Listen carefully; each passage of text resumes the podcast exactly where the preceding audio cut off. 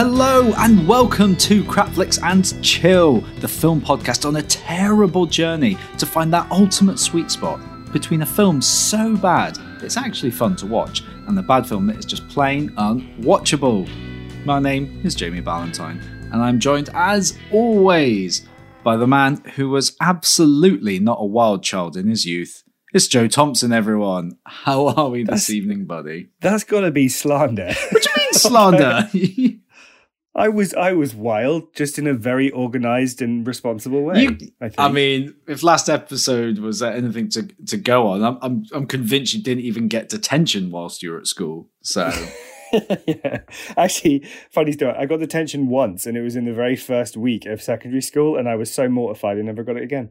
Um, anyway, guys, I wanted to pop a friendly reminder that you can follow us on Instagram, Twitter, and Facebook at Crapflix Podcast for our weekly animated releases for each new episode. We also share some visual gags that we noticed from the films we're watching, plug other podcasts that we love, and generally talk about films all day long with people. So if you want to get involved with the community, jump right in. There's a space on the sofa for you, man. Crack open a beer and kick back. now, Joe, I don't know about you, but where I am right now, it is bloody freezing. So to curl up in a warm house and watch a good crapflix with you is an absolute treat. So please uh, do do spoil me with some some crapflix goodness tonight.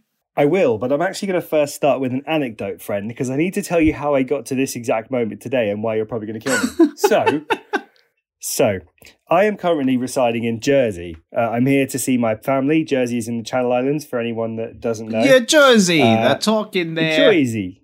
I'm in, a, I'm in original Jersey. Uh, but to get here, it was a bit of a palaver. So let me just quickly explain this story. Um, we, uh, I, we, we had packed up and we were ready to go in good time yesterday afternoon. We left the house at exactly 3.30 to, uh, to get out the door, to head across to the other side of London to go to the airport. I had previously pre-booked a long, long stay car park for us and uh, we made our way in good time. I'm one of those people, as I'm sure you can imagine, that provides plenty of time. I'm not a last minute rush kind of guy. He- he's no wild child. I, I'd very much like to be ready, and I'd rather be a bit bored almost in the airport than be late and be We'll just go to the bar, yeah. just- exactly. Uh, or buy things you don't need that are more expensive than usual.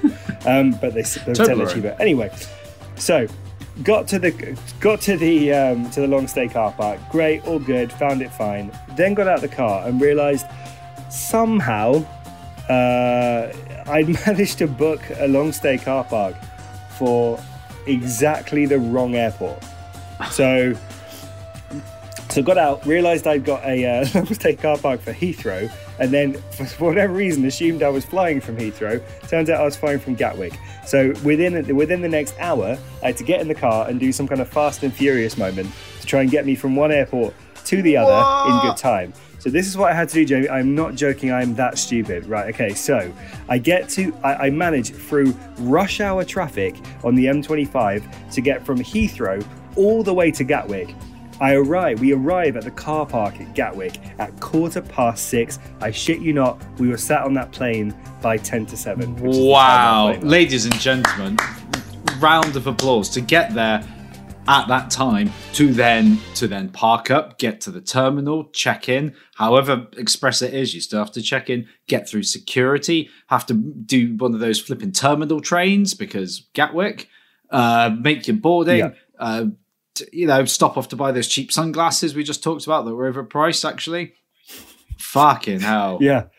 And so on the way, obvious, obviously, I it's my fault completely. I'm the one that booked the wrong place. I don't know how it happened. Maybe Google al- algorithm. I don't know why I I, I I thought we'd be leaving from Heathrow. I don't think I've ever left to go to Jersey from Heathrow in my life. But anyway, I've been very stressed. Work's been busy.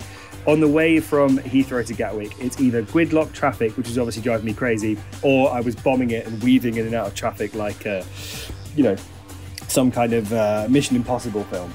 And um, and I literally, for half the journey, I was like, we are not going to make this. We are not going to make this journey at all. And then I was like, okay, well, the only way we're getting on this is if we ditch our luggage, leave it in the car, and just take hand luggage, check in online, and then just bomb it straight through. So that's what we did. So we left all of our clothes. So we're basically cartoon characters whilst we're home because we've got one set of clothing, and I've got my, we had our laptop bags. So we were able to work. Uh, anyway, long story short, Jamie, that's why my audio is going to sound pants today because I'm recording off my iPhone because I had brought my microphone with me, but it's in the fucking backseat of my car in a suitcase. Wow. All 100% I true. And I love was like, a do I tell our audience? Do I tell our audience? Yes, I do, because you need to know what you're dealing with, people. We are deliberately marching ourselves on a weekly basis into watching shit shows for you. This is how stupid I certainly am. Um, and I just want you to know that. I I also, also not for nothing, we parked in the short stay car park, so we're definitely going to get completely spanked on the on the payments when we get back. But we didn't miss the plane, and that's what Hey, it is. and And you- I, I you're back actually don't- home. if I Yeah. hadn't, if I hadn't very recently been on a journey losing two and a half stone, I don't think I'd have run all the way across Gatwick because it's quite fucking big. Um, Joe, look, And, all these yeah. things in life, if nothing else, uh, and I've got a friend who this is his mantra for life, if even if it all goes tits up, it makes a good story, and that is a phenomenal story. Um, oh, mate. I know you said, "Oh yeah, we, we you, know, livid. you don't know where your head was at, maybe making uh, off off decisions." I still assure you, they're no worse than people who directed some of these crap flicks and made very deliberate decisions about them. So you're still better than them. So actually, I have some good news for you. Moving swiftly on today, my friend, we are not watching a crap flicks. We are watching a good flicks. that I've completely kept under Whoa! wraps. Uh, it's an Amazon Prime special, and I'm going with something a little bit out there, but I'm pretty sure you're going to lose your shit when you find out. I'm not going to read a synopsis. Really? I'm just going to tell Oh. you. Nope. I'm just because it's too obvious. You can't. I, I've I've tried to find several versions of it, and there's no way you wouldn't just know straight away. So tonight, my boy, we're going to watch the very first episode of the very first season of Drumroll, please. Survivor. The Boys. Oh. No, the boys. Oh, because I, for one, have shit tons to say about that. I'm going to say right up up front, well, this is going to be a spoilerific episode. I don't care if you've not seen it. If you've been living under a rock and you've not seen the boys, I don't give a shit. I want to talk about all these characters. I want to muse about what's going to happen next. I want to get super excited about it. Hope you'll join me, buddy. oh, mate. Um, well, you've you've instantly also got me super excited as well for for the socials because um, uh, I did a bunch of motion stuff for that for Amazon. So I'm just like, well, not that I have the exact same files to use, but I know exactly what I did for that. So that's the socials in the bag. Um, There you go. And also, the boys. How fun. The Boys is absolutely, probably one of my favorite, if not my favorite TV shows ever. I think it comprises all of the elements that I love. And I can't You wait. spoil me. So it's exactly an hour. Well, it's an hour and a minute. So there you go. Perfect. I knew you were going to spoil me. I didn't think you were going to spoil me this much. Oh, it's not even Christmas yet. So, I know. Bloody hell. God, yeah. God, I'm good to you. episode one, season one, the name of the game. You ready? I'm ready. Three, two, one. Play! Oh my god, this show, I I think we found okay, let's let the first the warning. Adult content, graphic language, graphic violence, nudity, and strong sexual content. What else would you want? It's the perfect Those are all the It's things I love. thing. Even just the way they open this with this obvious tilt to Marvel, Yeah. I just think is so smart. Oh, this is such a good show. Well, the, the interesting thing for me about the the boys TV show, um, in particular, was the fact that it came out at a time when, you know, the Marvels, uh, Avengers, and everything was still in full swing. Yeah, yeah, yeah. and it's still it wasn't like we don't have superhero fatigue with it because it is something completely different and fresh and like you know what if superman was a dick and let's build the the universe around that and Yeah, and it's so it's about so much more, isn't it? It's about the kind of corporate corruption, greed, selling Yeah. out, you know, commercialism. well it's, it's the classic Uh, line the yeah, superheroes corruption. aren't actually the the most important assets to vaunt uh spoilers that gets into more detail in season two but you know what i mean they're kind of like they're kind of the face of this organization but they're not running it Yeah, absolutely, absolutely. I just think. Do you know what I always find as well? This is a side note.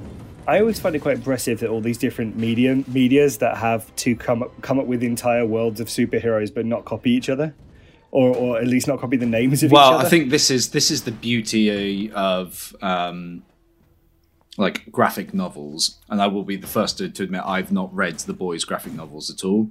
So i'm just a fan of the tv show but in hindsight i would love, love to go back and read them the same way i did for sin city and, and scott pilgrim and some other um, other shows we've mentioned previously battle royale.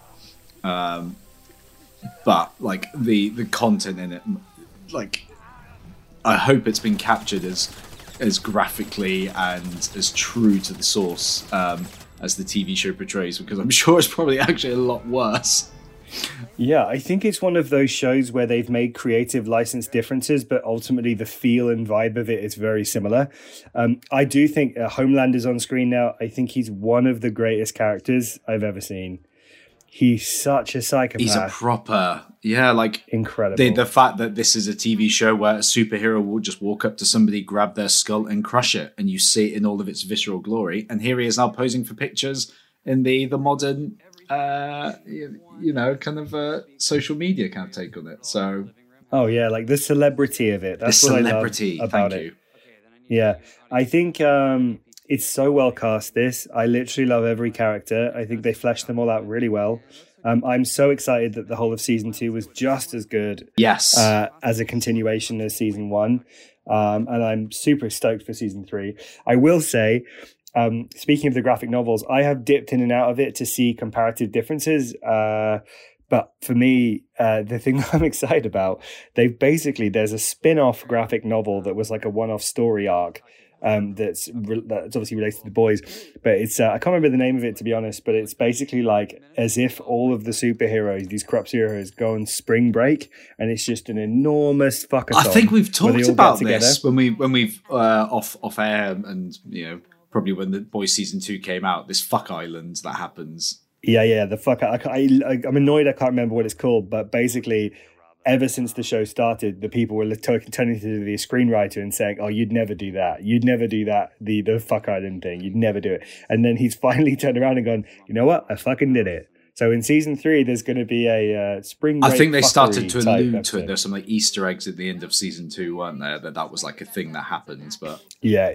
exactly. Uh, but that's it because it's it's. I mean, we just had the warnings for it. It's violent, but it's also sexy, but it's also funny. But there's like a, you know there's there's depth to it. Each character is going through an art. Each character has like a real emotional um, kind of journey they're going on, and can completely change, uh, even just a matter of like an episode or two, as we're literally about to see now for Huey, our lead protagonist. You've got to, you've got to, you've got to give kudos as well to this uh, actor, the the his his partner, to to in such a short space of time build a very likable character that you genuinely seem to invest in quite quickly. Yeah, like it that's very hard to do to give you any kind of emotional uh, any why should you care about this happened. person lives or dies Yeah, exactly. It's uh she this is very startling. I remember we were very hungover when we first put this on as a sort of happy accident and we weren't ready for it. because we just had I can tell you Homelander and Queen Maeve kick some ass. You know they're p- pretty damn rough with the villains, but you didn't think much of it because oh they're, they're the bad guys.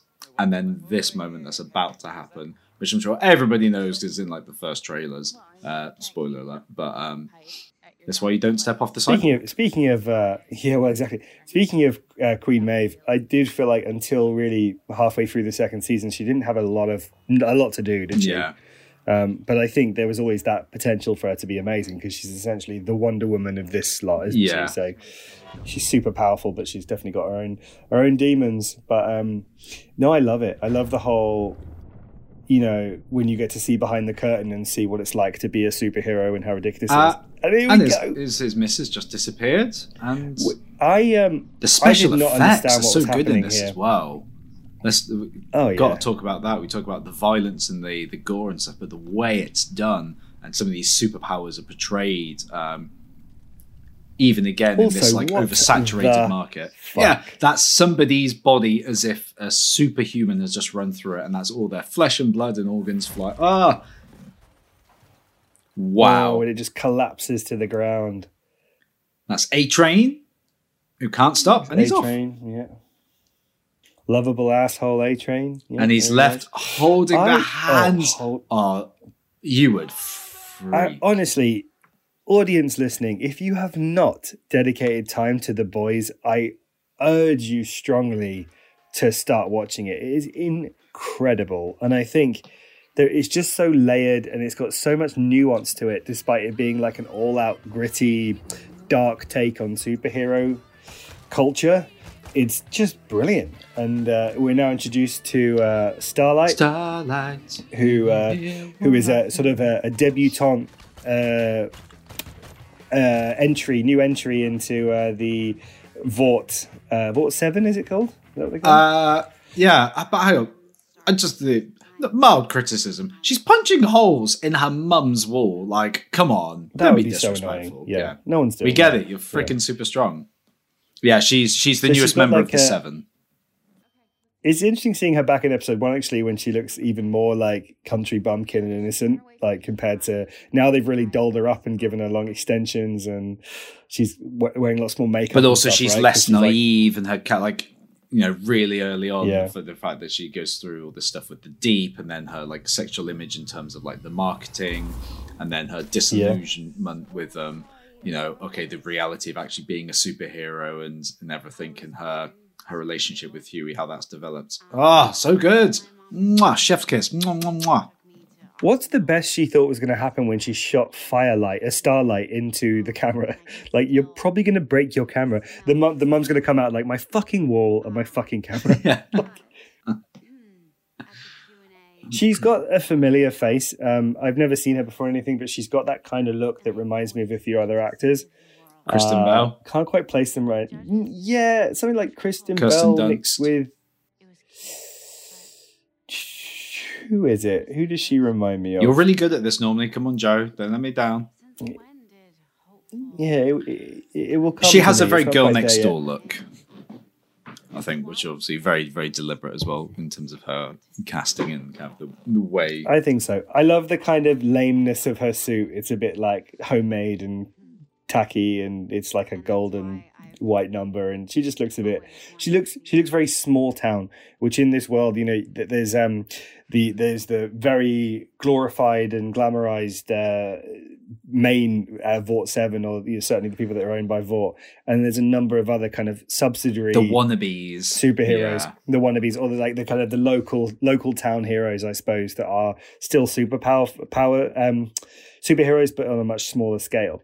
Um, this uh, little tidbit. This is Simon Pegg, um, and he is in. Are you going to say the same tidbit? Or did you tell me this tidbit before? Well, I don't know because I haven't said it yet, but that uh, he is in this because the original character. Uh, that is played here by uh, the main Thingy, uh, can't remember his name. Thingy Quaid, Jack Quaid. Jack Quaid, son of Dennis. Um, And Meg he, Ryan. Uh, yeah, that's right. Um, he originally was drawn to look exactly like Simon Pegg, which is why it's a, a kind of an, a nod to Simon Pegg to have him in it. Obviously, he's too old to play that character now, but I, I like that they brought Yeah. him for it. I think it's I, cool. I did know that, and again, I can't remember if you, you told me that or it came up in work discussions when we were uh, doing the advertising stuff for it. But uh, yeah, ah, everything delicious. It's, amazing that how quickly they drop Simon Pegg out of it. Actually, is he even in an episode past the first Yeah. first one? Does he come back? Yeah, th- He's not in season two, is he? um, yeah, I because he gets he gets held yeah. hostage. Spoiler. What in season two? Yeah, by um A Train. In season two? Oh, I didn't When- when- that. Again, spoilers, but you know, if you haven't watched The Boys, pause this podcast, go and binge watch the two seasons, and then you know, then you can really dive into a good flicks with this.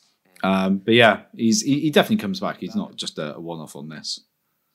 So, from a story perspective, uh, the main chap whose girlfriend got run into by uh, the highly uh, the high speed flash equivalent called A Train, um, he is he has had a lawyer show up at his uh, old pokey flat that he lives in with his dad to tell him that, but to basically try and smooth it over and make sure it doesn't hit the court. Basically, it's a it's a lawsuit settlement. Yeah, it's a settlement that they're trying to downplay, I suppose, to not make a big deal out of it, and uh, he's livid. As you fucking would of- be. because of the way that it was announced, uh, A Train tries to assume that she just stepped out, etc. But Oh, and that was actually Huey having a a moment. yeah, which didn't happen. Huey, that's his name. Huey. Completely forgot that this whole time.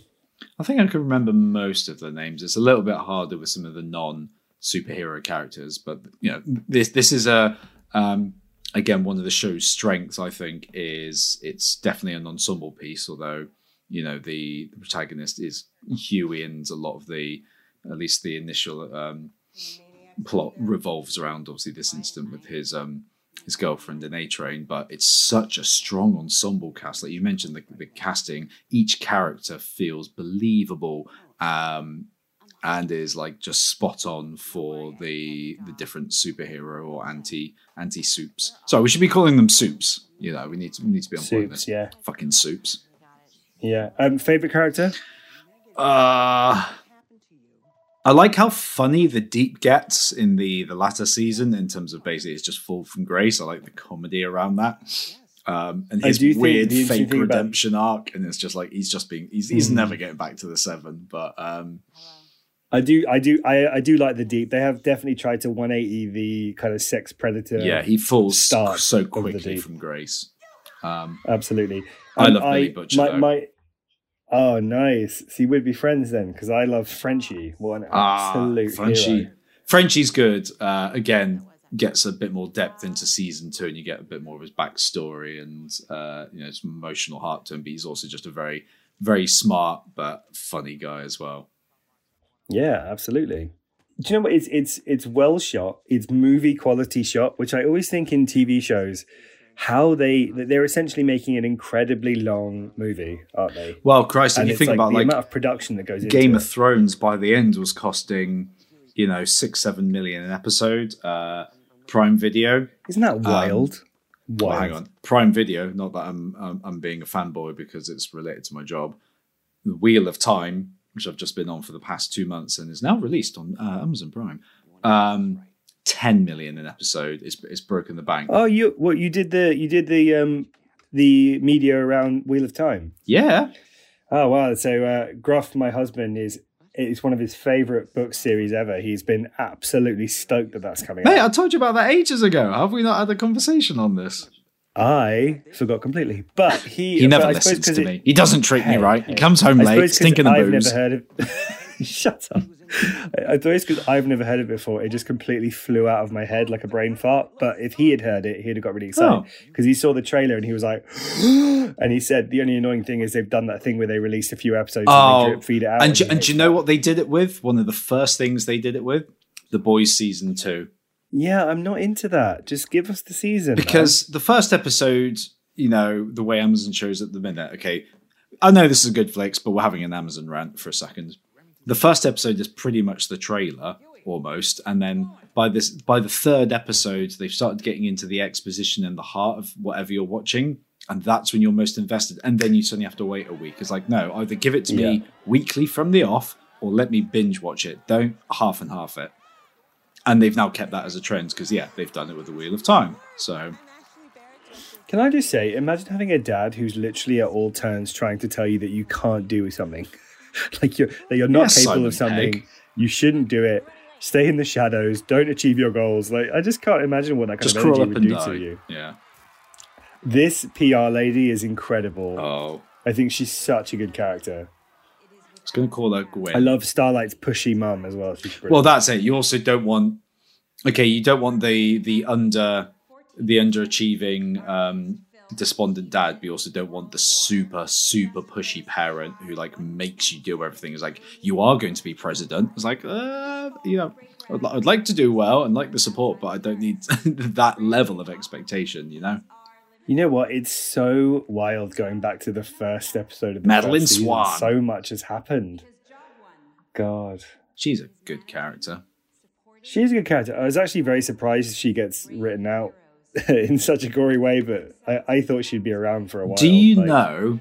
Because there's there's always a classic thing, um, and depending on the source material, if you think of like The Walking Dead um, and whatnot, that they reach the point where either TV shows get ahead of the comics or they make certain changes to in terms of the canon, in terms of keeping certain characters alive longer than they were in the original, or vice versa. They might kill off a character earlier. Um, do you know how uh, faithfully the boy sticks to that? Like, is she supposed to die at this point? Does she go on longer? Is there another character uh, who has a similar fate? Do you know? Uh, well, I, I think, uh, correct me if I'm wrong, anyone that's better than this at me, uh, better at this than me, but I um, I think she's originally a, a chap. I think they've gender swapped her in this, which I think created a whole different dynamic with Homelander. Oh, God, so yeah. I think it is quite different from the start. Um, yeah, really guy- different dynamic. I think the chap that comes in to re- essentially replace her is kind of more the presence from the, from, Ah, the comics from the start. So I think it was a smart move. I, I think every move that I understand they've made that's been different has been very good. yeah. Um, but I just love it. It's so Marvel. It's such a it's such a play up of it. I just think. Well, the fact that yeah, the seven are pretty much based on, as you said, um, you know, you got the Flash, you got Superman, you got Wonder Woman. It's it's the Justice League basically. So fuck you, DC. yeah, I, I still don't know what Starlight's supposed to be though. Um. Hmm. Uh, she's like Jubilee, I guess, from the X Men. Oh god, I hated Jubilee with her fucking Pretty lights. yellow rainbow. Oh my god! But mate, X Men '97. Oh, what a, what a cartoon series! And there he is, the Deep. He's on stage with his flashy green, the obvious Aquaman piss take. Because the big thing is, nobody likes Aquaman. He's the worst of the Justice League. And I know Jason Momoa has done a hell of a job recently, but I love that they target that within the boys as well. Make the the water guy the weirdest one. I will say as well, a major costume change from the graphic novel is that the mm. deep in the in the novel has like one of those stupid old timey helmets Yeah. on, like an old scuba suit, and in here they've kind of made it much more like modern day Aquaman, which is obviously again another smart move. This guy and he's is a handsome guy, gotta say, gorgeous. even if he is a sex pest. Chace Crawford is a gorgeous, gorgeous man, and he's got a great bum. And look at that. So, I mean, this is having everything. so that's now. that. I think that's a that's a facet, by the way, to both the crap flicks and the good flicks. You know, a good bit of um, uh, nudity. Yeah, Flesh. easy on the eyes.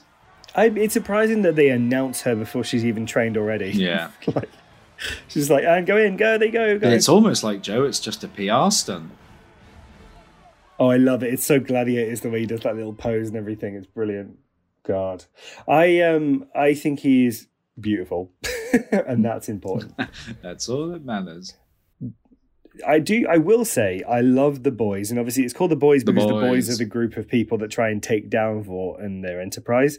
But um, I do think I tend to prefer the scenes that focus a bit more so on the on the Vought characters because I find them more. I wouldn't say more interesting, but I just think it's fascinating their world. And how fallible they are.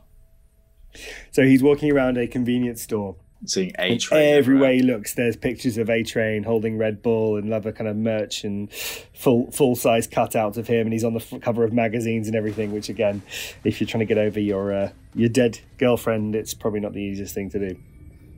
So uh, he's about to sneeze or something. No, he's about to lose his shit. There you go. I can't remember. We, we we do see Billy Butcher in this first episode, surely. Uh, almost certainly, yeah. There's a few characters that we won't see. I don't think we see the um, kind of feral girl, whatever her name is.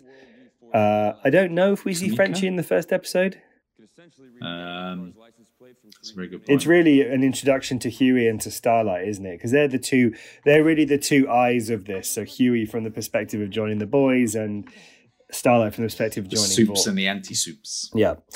So uh, Starlight and the Deep are hanging out in the HQ, and she's fangirling because she's In the headquarters she's, now. You know, heard all about Yeah. it, and she's super excited because she's young and naive, and it's very Mickey Mouse Disney Club. You know, get involved, and uh, yeah, I think he's about to break several boundaries. I imagine we're about to earn the old um, severe sexual content warning. Yeah. It that that was one of the really messed up moments in season two where um, Stormfront and Homelander start doing it in an alleyway on top of a dead body that literally uh, uh, they just crushed the skull of. I remember that and just being like, "Wow, this this show has has you know no no limits. It will do what it wants."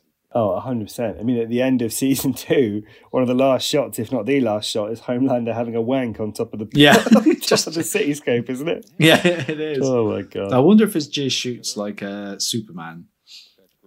Here's hoping. Well, I say Superman. It's the joke in um, you know, the Will Smith film Hancock, where he's like he's fucking a girl in his trailer, and he's like, "Get off me, get off me!" And she's like, "Why?" It's like, "I'm about to come," and he chucks her off, in his his uh, his jizz is basically bullets, and they're flying through the trailer, but that would rip a non-soup in half. So, gotta be careful you fuck with, people. I think this scene is definitely supposed to be that it's trying to show you the steps to set up a romance Yeah. between two of them. Uh, I mean, she's just told him, for instance, that she used to have a crush on him in a kind of giddish, girly, skittish, girly way. Um, and he's like, "Oh, don't worry about it," and then it's all a bit awkward. And then yeah, abusing his position. And then there he is with the worst pants related tan line mark I've ever seen in my life, but with one of the best bums. I was going to say, was that was that enough to uh, to, to to put you off uh, a bad bad bum tan line? Absolutely not. Did you see the bum? Incredible. Oh, and he's pulled his pants back up. So he he thinks he's missed. Uh, he thinks he's missed his chance, but then at the same time, I think he's mixed missed signals. But then he's basically just about to blackmail her, isn't he? Which is horrible. Um, so this isn't the most comfortable scene. So let's talk about something else. So uh, some of my what are some of your most iconic and favorite moments of this show so far? So far, um, I I thought it was a really ingenious way how they get rid of translucent. Um, and the whole comedy uh, of that, and that's the that's the the real no going back moment for Hughie. At that point, he's um, he's one of the boys. He's killed. He's he's, he's killed the soup and has quite literal blood all over his hands and the whole place. Um, I think some of their their escapes in in season two, uh, especially with the the whole whale thing, is both uh, exhilarating and hilariously comical.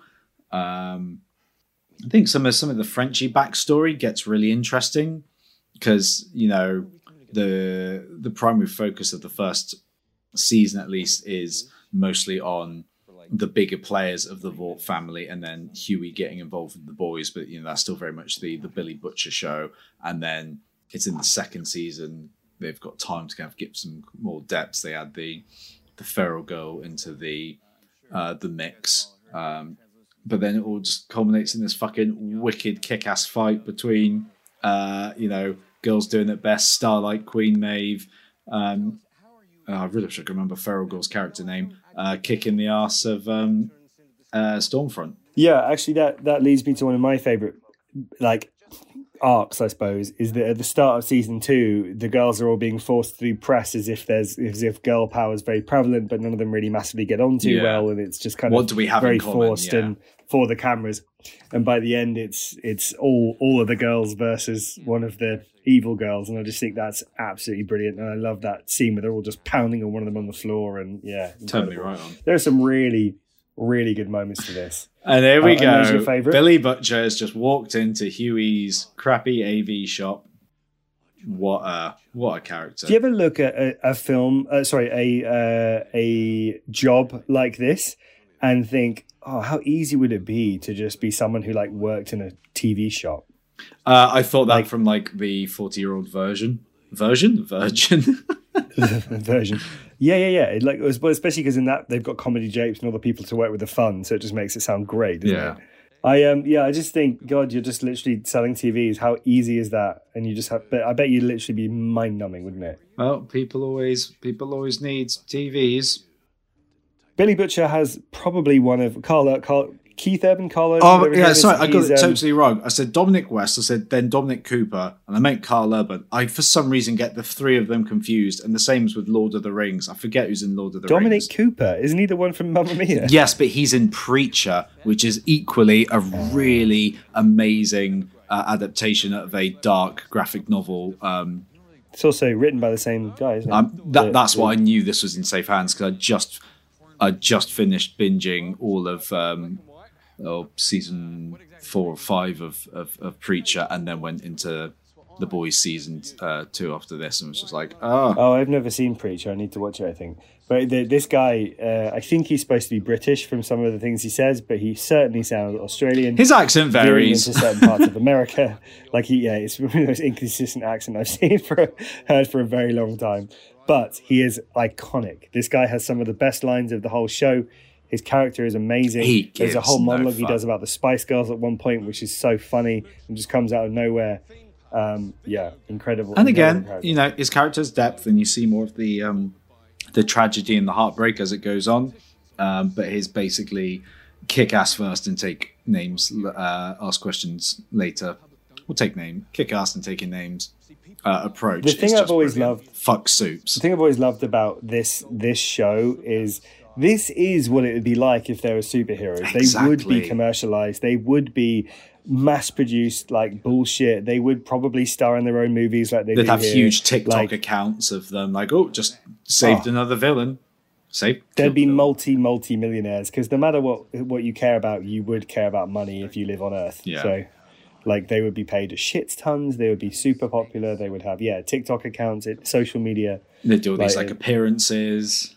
Yeah, it'd all be yeah, it, it- and they would also be held accountable for stuff too, and they would be they would there would be a perception of them that plenty of lawyers would try and protect. I think the Soup's Um, relation and Vought's relation in this, um, uh, in terms of the bigger picture of this universe with like how world politics works and like the army and stuff is interesting because it's something that's like a big contentious issue and something like the Watchmen.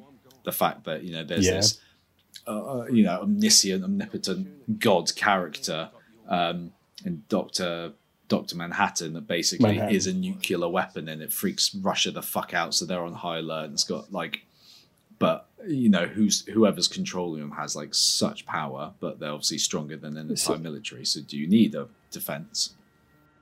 So I I re- when I first saw Watchmen, I well first of all, it is basically almost a shot for shot uh, film adaptation of the graphic novel. Like literally, almost every single frame of that graphic novel has been put on that film. It's very loyal. Um, and I love, I, I was like, I got very attracted to this idea of like a dirty, seedy version of superhero dom because of some of the things that are covered. Problem with Watchmen is it's just so fucking depressing. Yeah, Whereas this is sad and, and disastrous, but also brilliant, but also funny and, you know, horrific. And, it's tongue in cheek uh, just- about it, it- that like although you go okay this is what the world would be like if superheroes like existed in it like how terrible some of those things would be it's still like amusing I- exactly. And, you know, here is, I, I suppose, even in episode one, he's at a nightclub, which is all the creation of the show, which I think was their initial version of of portraying like you know this kind of fuckery island and kind of giving you a sense of that as well because we just saw two superheroes fucking in the air yeah uh, and then a really small superhero running along the table to go and dive into someone's fanny hooray mini man What's she getting out of that? Come on. Um, yeah, amazing. And this there's a stretch guy, and he's going to go and I don't know. contort himself Oh yeah, because he's secretly gay, but he's a preacher or something. There you go. So this uh, is a bar I definitely go to.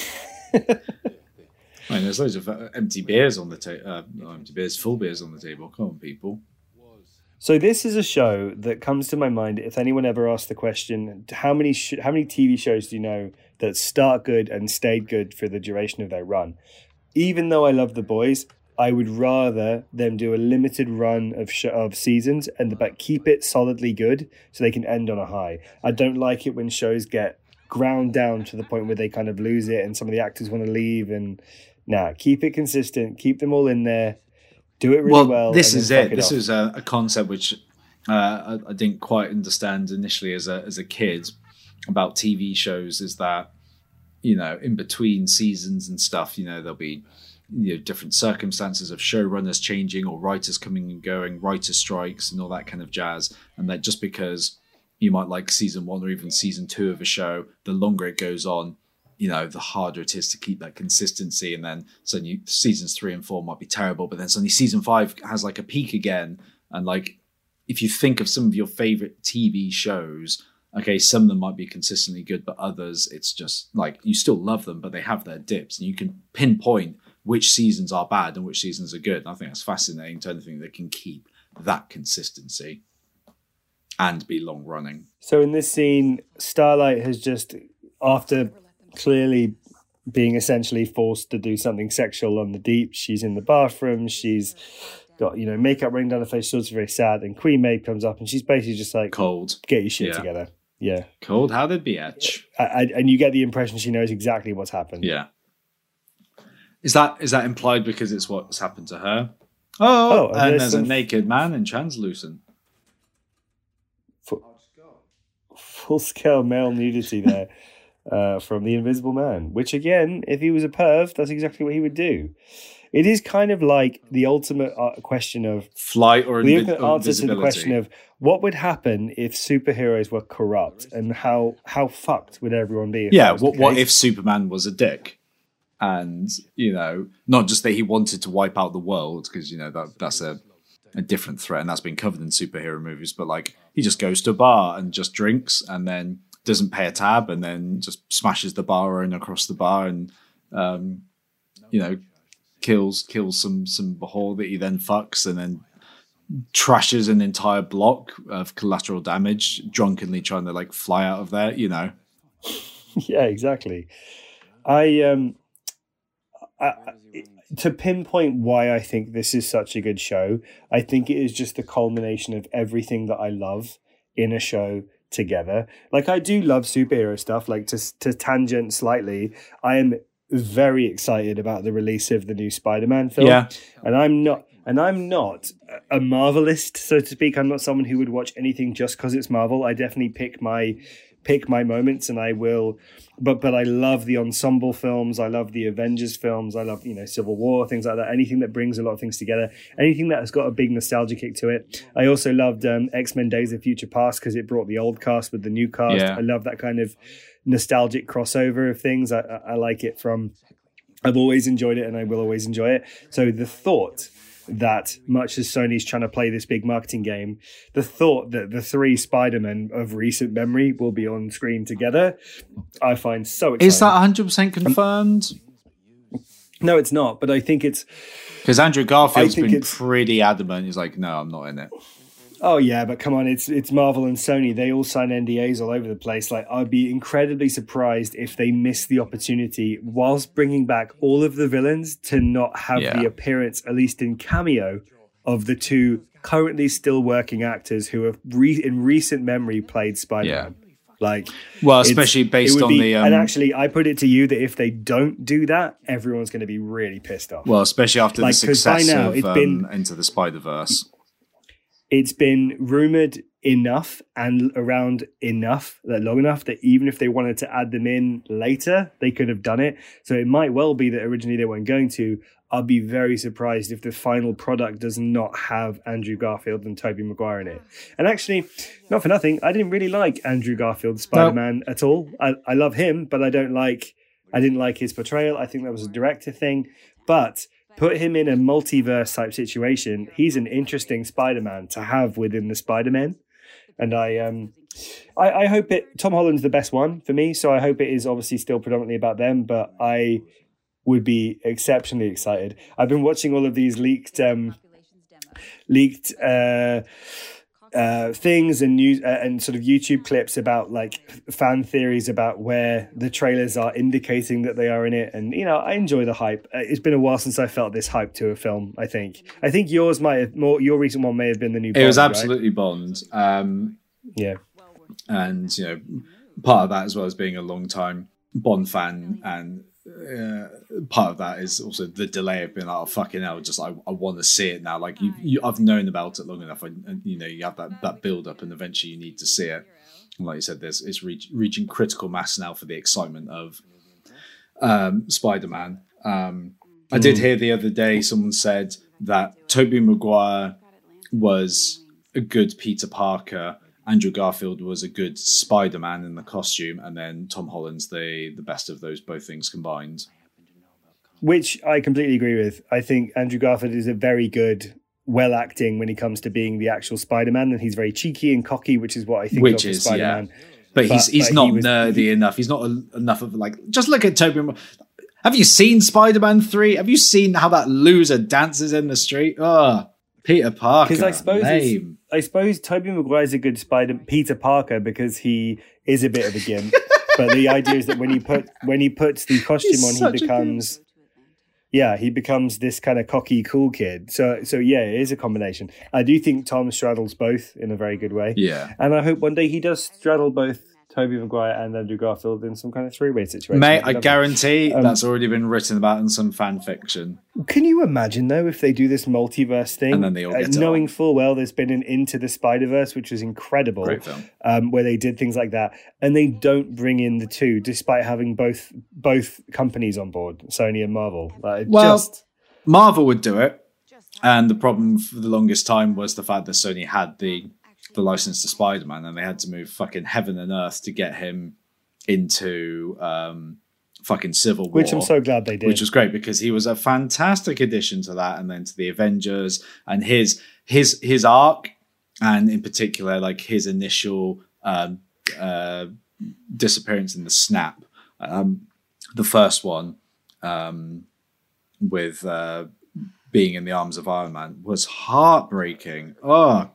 That was that was horrible to watch. So unbelievably But- but also- the uh, Also, world. a multiverse is a brilliant way to explain why they've had three different Spider-Men. You've got to see them all, you've got to invest in them all, and now it makes more sense where there's sort of nuanced differences between how their stories are told. Yeah. Like, I, I just think it's why perfect, one went after Mary Jane, the other one went I- after Gwen Stacy. Why there's different Mary I do, I do think Yeah. it would be exactly. I do think it would be a real letdown if they're not in it, and I think that'd be so.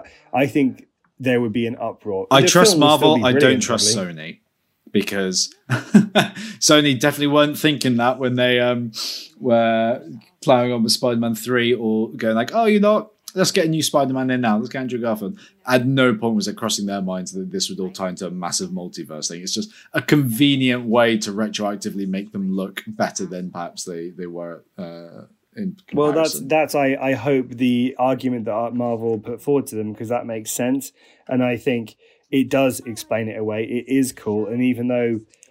Yeah, Andrew Garfield was kind of annoying as a character outside of being Spider Man. He'll be a wicked Spider Man. I love that they all have slightly different costumes. Who was the It. Spider-Man type character in the boys? Does it exist? I'll be interested. I don't think so, but it's the type of show that at any point someone could come along. A young that. preppy Like, type kid. Yeah, I think so. I don't think there's a, I don't think there's any kind of overly young character in this at the moment like No. that. But yeah, you know what? Maybe they'll be in that fuck island place, whatever it's called. I remember what it's Firing called. his web around. No, no, I'm, I'm, I'm going with Fuck Island. it's called Herogasm. That's Hero what the- That's what that story is Brilliant. called. So anyway, let's catch us up. We didn't miss too much, to be honest. We missed a conversation between some of the uh, bigwigs where they were trying to negotiate the use of a specific superhero, and they had a very obvious uh, Black Panther-ish type character on screen. Uh, and now we've turned to the initial meet that is by coincidence and a happy accident between Starlight and Hughie, who uh, quite quickly become uh, involved in some way. They're kind of the link between the two halves, and uh, yet both. Um, and neither are being particularly honest at this point about who they are or what they're doing. They just kind of connect on a level that's very quick Yeah. and very obvious. Well, I don't think? Hughie really kind of like knows. He's like Starlight's like well, actually no. To be fair, they're both uh, they're a more naive part of their journeys because she's trying to come to terms with okay, I've I've now got everything I wanted, and it turns out it's abs it's it's actually quite horrible, and there's a lot of strings attached, and this is what I thought it was going to be. And obviously, Hughie's just been thrust into this both by A Train eviscerating his girlfriend, but now Billy Billy Butcher kind of get getting involved and trying to get him on this anti-soup train quite quickly and turning him, you know, almost from a goody two shoes overnight into a, a soup terrorist. Yeah, and I think So that's part of the genuine connection. They're both very lost characters right now. Cool. They are, but there is certainly a similarity to their story. It's that, yeah, fresh eyes into a different environment and a group and the dynamics of said group situation. Um, it's uh, it's a it's a union that is a secret union for a while. I don't think anyone else particularly knows that they know each other, um, and that's kind of kept that way for at least a little while until it's kind of exploited one way or the other. Yeah, well, when they send you Um, like, it's very obvious that Hughie is now uh, uh, on their on their watch list, and then, um, or they even get suspicious of her, don't they, as well? So Billy the Butcher has convinced Hughie to negotiate with the lawyer. And the negotiation is that he will only be happy if he gets a face to face apology from A Train. Um, Good negotiation. and so that so that's his way of trying to get into the HQ, which is something that Billy the Butcher wants him to do, right? Have I got that Yep. right? Yeah. Yeah, but, but going back on that, uh, the the deal at the beginning, which was basically like, here's like a small cash payoff, and you'll never talk about this again. He's like, no, no, no, no, you gotta you gotta do more more for me He's like, I will take the cash payout, but also because they don't want the bad PR. It's peanuts to them. Yeah. This is the crazy thing about these companies. It's amazing. Um, do you have any what's your biggest surprise that's happened in the show so far? Um, hmm, biggest surprise of the show. It's it's not the biggest surprise. Well, um, one thing I'm deeply fascinated with. I do want to be revealed over time, and I I've, I got really into like some of the theories and some of the origins, either from the comics, um, and how the show might potentially portray it. And this is why I ask about anything you know specifically on what they change and what they don't. Is the whole backstory of basically Black Noir's character. Mm. And I haven't necessarily spoilt it for myself because the show might not go in this direction. But I, Oh yeah, I, I know what the comic does with it. yeah, I so got really we- super like into that and was kind of like, wow, this is this is a really cool little arc. I need to keep my eye on. So I wasn't paying attention to it in season one. In season two, I've been watching him like a hawk, and there was like a few little hints. Uh, but I think he is uh, fantastic, fantastically interesting for a guy who says nothing.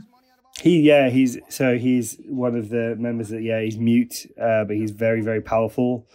Uh, and he doesn't speak, and he wears a full body mask Proper essentially, ninja. so you can't really tell what the hell he is or what he looks like. He's a bit of a Batman-ish kind of character. So they're at their superhero meeting, and the humor of this scene to me is that it's just a board meeting. Yeah. like it's a board on meeting. today's like agenda. other, just- Uh, like yeah, like Translucent's wearing his flicking flipping specs.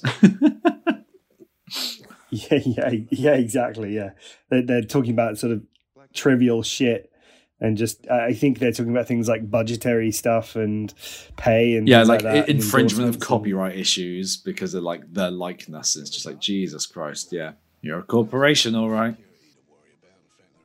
Um, I know for nothing that if you hover over the X-ray part, you know that uh, X-ray feature on Amazon Prime where it tells you who's in the Yeah. scene. The picture for Karl Urban, what?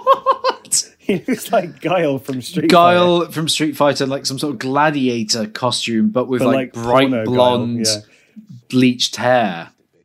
He looks like a fighting character where you found an alternate outfit yes. Ah, you're so good with. Like things he like looks, that. like, he looks like a dead or alive yeah, character. much 100%. more Dead or Alive or Soul Calibur than kind of like yeah, a Street Fighter. But ah, So the plan uh, to reach the the end of episode one is uh, for Hughie to invade, so to speak, by way of introduction, uh, the Vought HQ. get his apology whilst placing a bug for the old butcher. Because ultimately, their entire mission is to try and take down this uh, the the Vought Enterprise Yeah. because they believe it's corrupt, and you know it, some of the corrupt ways that they go about doing that is kind of a much of a muchness, I suppose. But yeah, Well, it's fight fire with fire, isn't it? And I guess yeah, like Hughie's still very much a pawn at this point, and he does change his change his tune later down the line. But um, Billy's a, approach very much is sorry if we're fighting these, you know, these gods essentially, then you have to use any means possible to take them down. So there's nothing off limits to him. This is actually quite uh, discreet for him. So, um, just so you know, Stormfront is a gender swap as well. Stormfront's a guy in the um, in the uh, graphic know that, novels, yeah. but is a female here. Uh, and there's a character that's coming into season three, played by Jensen Ackles, called Soldier Boy, I think. Um, and I'm pretty sure, I'm pretty sure I've seen a few uh, a few uh, pages of of one of the I think it was even the Herogasm uh, graphic novel where I think uh, him and Homelander have sex. I think Homelander's a bit more bisexual in the comics. Yeah. I think he just fucks whatever. I think he's just one of those like I mean, it's fascinating you say about the the gender swaps because both those characters have such a specific relationship with him, uh, which, at least in terms of um, straight sexuality, would wouldn't uh, necessarily have, have, played out um, if they didn't really push the the bisexual kind of route on him, which they kind of haven't done so much. Well, Um, other than when he when he's because he nearly has sex with himself. I Yeah. don't know if you remember that scene. um, and I don't just mean have a wank. I mean, he uh, like someone. Uh, oh yeah, a shapeshifter more. Hey, what, what, what, did, what did I say a few episodes? Uh, uh, uh, blah, blah, blah. Let's uh, start that one again. Easy for you to say. What did I say a few episodes ago? Uh, having watched a scene in You where the guy jacking over off over himself in the mirror is like, "Hey, if you can't love, if you don't want to fuck yourself, then how can anyone else fuck you?" Well, very true. Why? So, Jamie, are you saying that you'd like to fuck yourself? Well, because I don't, then um, that's why nobody wants to fuck me. Go fuck yourself. Go fuck yourself. Technically, that's a compliment then. So Hughie's walked into the office. He had a bit of a panic attack, and then he shakes shook the hand of the Yeah. of A Train, who couldn't care less. Yeah. I think it's fair to say. and he's putting on like I know he almost had like a, a panic attack or he's really suffering from PTSD, but a fucking brave face to look in the eye and shake the hand of a guy who just obliterated your girlfriend. That's If I was a lawyer, I'd want to be like the sleaziest, like most like greasy lawyer who's like obviously corrupt and wears like and has like proper slick hair and like wears really sharp suits and is just an obvious cunt. That's what I'd want to be. Yeah, you're gonna be lawyer. Go full lawyer. You know, be like Jim Carrey in Liar, yeah. Don't don't stick up for you know the the the the homeless girl become like a free defendant. Tony. No, you want to get in with the big big corporate companies, save the the the scumbags. Oh yeah, make sweet bank. one hundred percent. Yeah, exactly. So Hughie fumbled the device, almost got caught in the toilet by Starlight, but there was somebody else watching him. Which was a perfectly framed storytelling device because he was in the bathroom earlier naked and he's back being naked. Actually, this guy doesn't have much to do in this story, does he? He dies quite Yeah. early on. Basically, right, we need to cast someone who's fine with being naked for most of this. Yep. Would you ever get naked for TV? So this is a, this is a well very personal question, um, but I think I have a yes and a no, two sides of the coins approach to it. Yes, depending if you're your back or your front. Well, basically. yes, because I have nothing to be ashamed of in terms of, you know, my my my manhood or being embarrassed by things like that. Um, happens less so now that I'm, I'm slightly a bit older, but you know, I used to frequently get get naked when I was younger and when I was drunk. Sorry, caveat that. When I was drunk, I used to think it was funny to get naked or take off my pants. Hence, no pants, no problem. One of my mottos I live by. Uh, but the the, the uh, flip side of that with the body dysmorphia um, kind of uh, approaches, uh, I generally just don't like my body and don't like, in particular, being being topless. Like uh, it's got nothing to do with being naked, but being at a beach wearing swim shorts, but being topless from the top up. Even if I'm like okay shape, I, I'm really I'm just not comfortable with that. So the idea of like accentuating and exacerbating that scenario with people filming me um, or whatever, like fine getting doing that one on one in the bedroom, but you start adding more people into that and you start adding it into a sober setting. I don't think I could get naked in front of people for that reason. yeah, I, I agree. I think you I could take my You can see my dick, but you ain't seeing my torso. yeah, exactly, exactly. I, I'm happy with my junk, but if my junk was placed onto a physique that I was un, it was unequivocally in great shape, that's where I'd be like, whatever.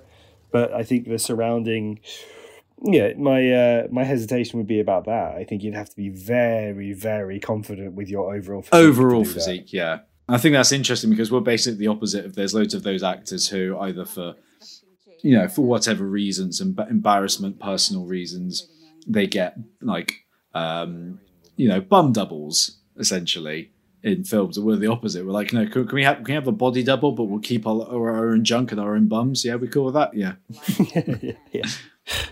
i mean the wonders exactly. of technology man Uh, interestingly, I- I've just noticed really, but Homelander's barely in this episode at all. i was thinking that Have a safe flight home. He really certainly is his arc builds later on, doesn't it? Like he's very he's quite mysterious at the start. In fact, actually, for the most part, He hasn't come across starting as, like, bad You, you're not, yeah, you're not sure if he is a good or a bad character. And actually, I think the show tries to get you to think that he isn't one of the bad ones.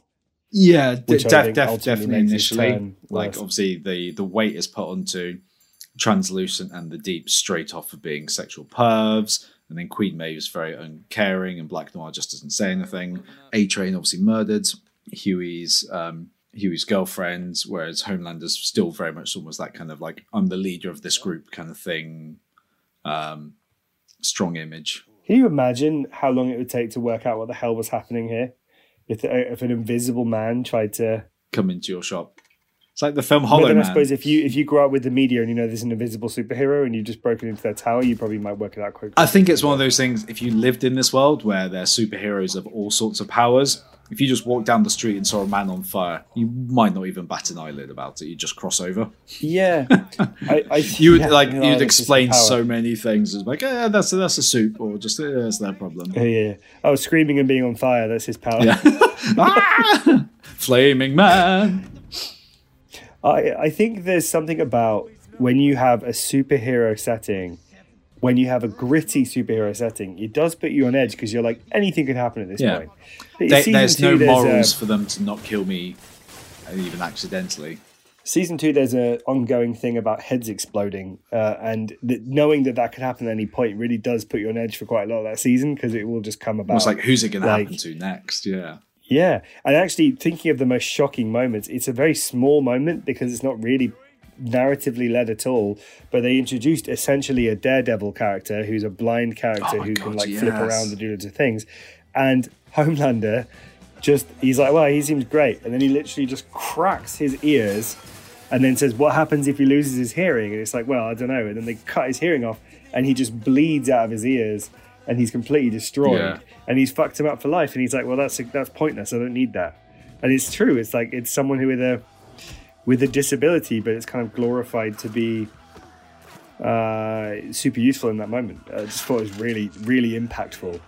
So Billy Billy Butcher, knowing this would happen, has um, lured um, lured lured um, translucent to Hughie's shop, smashed him with a car, spit blood on him so you can see him, and is now kicking the shit out of him. And this is a great, It's a great fight scene. because this is what I think I always like liked about the the boys versus the soups in this is like yeah they're not maybe like hundred percent balanced, but just because they're a bunch of humans doesn't mean like uh, the the superheroes are completely invulnerable. Like they take out a few of them, and you know they've got different ways of handling it. Um, so I like the the the, the non one sidedness of it and the balance of uh, both sides. They have their strengths and weaknesses. Yeah, absolutely. And, and quite often it's the arrogance of the superheroes that kind of is their downfall, really. Yeah. And the in, in ingenuity of the team, the, the boys' team that help, helps them win over. Um, oh, right. and he's just had his bum electrocuted. This is why it's a good flick, Joe. This is why. It's, look at that jelly wobble. look at that translucent, blood splattered bum wobbled by electricity. Do you know what my first thought is though? It's like, how the fuck is he going to explain this to his manager? What happened on this shift? like, Well, there's no. Well, I know I said there's a, a, a turning point when he actually blows up translucent with the C4 shoved up his bum. Uh, but this, this is a pretty big turning point. You can't really come back to your job and have a normal life after this, can you? absolutely not. But Yeah, it's you know what? As we as we as we you know head to the close of episode one. I know, I know. It's it's brilliant. This show reminds me of you, obviously, because of your own involvement in dealing with some of the promo around it. But um, but we we have had fond chats about it, uh, particularly when Hmm. season two uh, was about to launch and all of our. Uh, well, we, we we had started Crapflix and Chill then, hadn't we? It was only last year, yeah, I think yeah, I think so. Yeah, the end of summer last uh, year. So we would. I don't know if it's come up in uh, earlier episodes, just in passing, but I'm glad we've got to go in depth about it on air, as it were. And we've definitely just spent an hour fanboying about this, and I'm totally fine with that. Yeah. Um, it's amazing to see the the Easter eggs and the things they set up for the future. Yeah.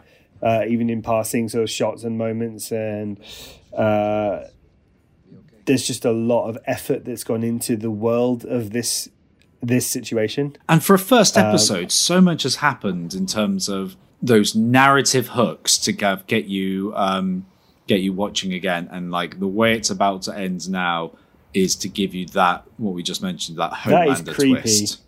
Yeah, him flying like that in the dark is creepy. Alongside the private jet, and then you see the glow of the red eyes in three, two, one. Owens Mayday. And that's when you know that Homelander is also severely fucked up. Ah, incredible. Ah, great soundtrack as well. I mean, I am a passenger. I mean, what a show. Boom. What an Ah. absolute show. If you um if you haven't seen this, I, I need to stress again, you will it is time well spent. I actually I don't know someone who's watched it and didn't like it. Yeah. Um I really don't. It's got something for everyone. Um oh my god. Yeah. How do you even close out a show like that? Uh, well, let, us dive straight into the, the, the Chill Awards. Well, uh, I'm going to give my chill award to the deep, amazing bum. Uh, I mean, he's a sex pest, but God, he's so gorgeous. It's okay. If, I mean, it's just saying something about life, isn't it? If you're if you're pretty and charismatic, you can get away with anything. Which is horrible, isn't it? But yeah. What about Um, it's got to be well, Starlight over Queen Maeve, but that's because you, you know me. I'm I'm a, I'm a sucker for those those blondes. Um, but obviously, I think the the roster really opens it um, opens itself up in um, in season two in particular. And I'm always fascinated to see any new superhero, whatever their superpower could be and stuff. But um, it's a it's a pretty damn good looking cast all round. Um. Oh, it's yeah. very very Hollywood, but you know, I'm I'm buying it. Um, Yeah, absolutely. And I can't think of a single way currently to make this show better. They make amazing moves. I'm just along for the ride. I don't overthink it. I I think it goes in an interesting direction. I think it's remained very good throughout. I've got very high hopes for season three. I think it's going to be brilliant. I think this team know what they're doing. Um, and I think I'm so excited to see this wild ride and where it goes because I genuinely think Jay got to be one of, if not my favorite Yeah. TV shows ever. which I think is a very, um, especially at least from my perspective, the time in my life that I've come into it in terms of like my late my late twenties in the past in the past few years going into my thirties, the fact that a show can come in and impress me this much to be like, yeah, and yeah, recency bias maybe, but you also hold on to your favorite TV shows through rose tinted nostalgia for the longest time. For some, so for something to come in, and when you have seen a lot of, especially superhero films and um, and good TV shows in the build up to this, to be like, actually, you know, this is something different. This is something gripping. You, you know, it's the classic. Like, I want to now. God damn it. I'm in in the middle of two other shows at least, and I now want to go back and rewatch all of the boys. I want to binge it. It's got that quality to it. Ah, chef's kiss again. Mwah. Yeah, well, I think it made uh it, it came along at exactly the right time when superhero stuff in itself was being saturated. It um it's got the the goriness of your likes of your Deadpools and things like that, Yeah. and some of the humor to it, but it's just a really good take, and it means it it leans to so much more politically than you think it will, and it's got so much more of a message and a point to make. Uh, and I I really I really can't can't speak highly enough of it. It's a good ride. It's fun. It's funny. It's gripping. It's great. It's well shot. It's well directed. I am fucking in love with this TV show. It is an absolute good flex. Um, wait, very, very, very quickly. Which which member of the seven do you would you most think you align with? You know, flaws aside, or which power would you most want to have? Oh blimey! Um, I don't know who I align with, um, so to speak, but I know because I don't think I'm naive enough to be Starlight. I don't think I am a sex pest enough to be the Deep. I don't think I, yeah, you know, there's plenty there that I'm not that I don't really necessarily relate to, but um, power wise, Do you want to be super um, fast? Do you want to have l- l- laser eyes? Do you want to glow things with lights? Uh, I don't know. None none of the the seven actually really. I'm really that bothered by. I've never cared about the Flash's powers, for example. I don't care about running really fast. I don't care. I don't. Super speed is useful, but it's very evasive, and I don't. You know, it's not super useful. And I would never cast myself as a person who would have like a Homelander or a Superman type level powers because it's a whole separate conversation, but I always think that they're almost like cheat characters because they're so good. Like for me, a good team of superheroes need to have a balance and almost an equality in their level of power. And I think if you've got a leader who's all super powerful and then a bunch of basically minions around them, it just doesn't feel the same. It's kind of like the Pussycat Dolls, right? Meow. so Nicole, Scher- Nicole Scherzinger can dance and sing, and she's amazing, and she basically carries it. And then there's like nine backup dancers. What? I don't need that. I need them all to be good. I was, I was literally Girls. about to say they need to be the Spice Girls. Oh. And on Right, well, there you go. that note, um, this was Crapflix and Chill watching a good flicks. We've been Joe and Jamie, and thank you so much for listening to our podcast. Um, as Joe mentioned at the uh, beginning of the episode, you can follow us over on Instagram, Twitter, and Facebook at Crapflix Podcast. And you can also email us, get in contact. crapflixpodcast at gmail.com. Let us know your good flicks. Uh, let us know uh, why you love the boys. We hope you do. Uh, that's why you've listened to this uh, episode. If you did enjoy it, please um, give us a review on whatever platform you listen on. Share us with a friend. Word of mouth is an absolutely fantastic way to help support the show. And most importantly, stay tuned uh, for next week's episode. Good night. Good night.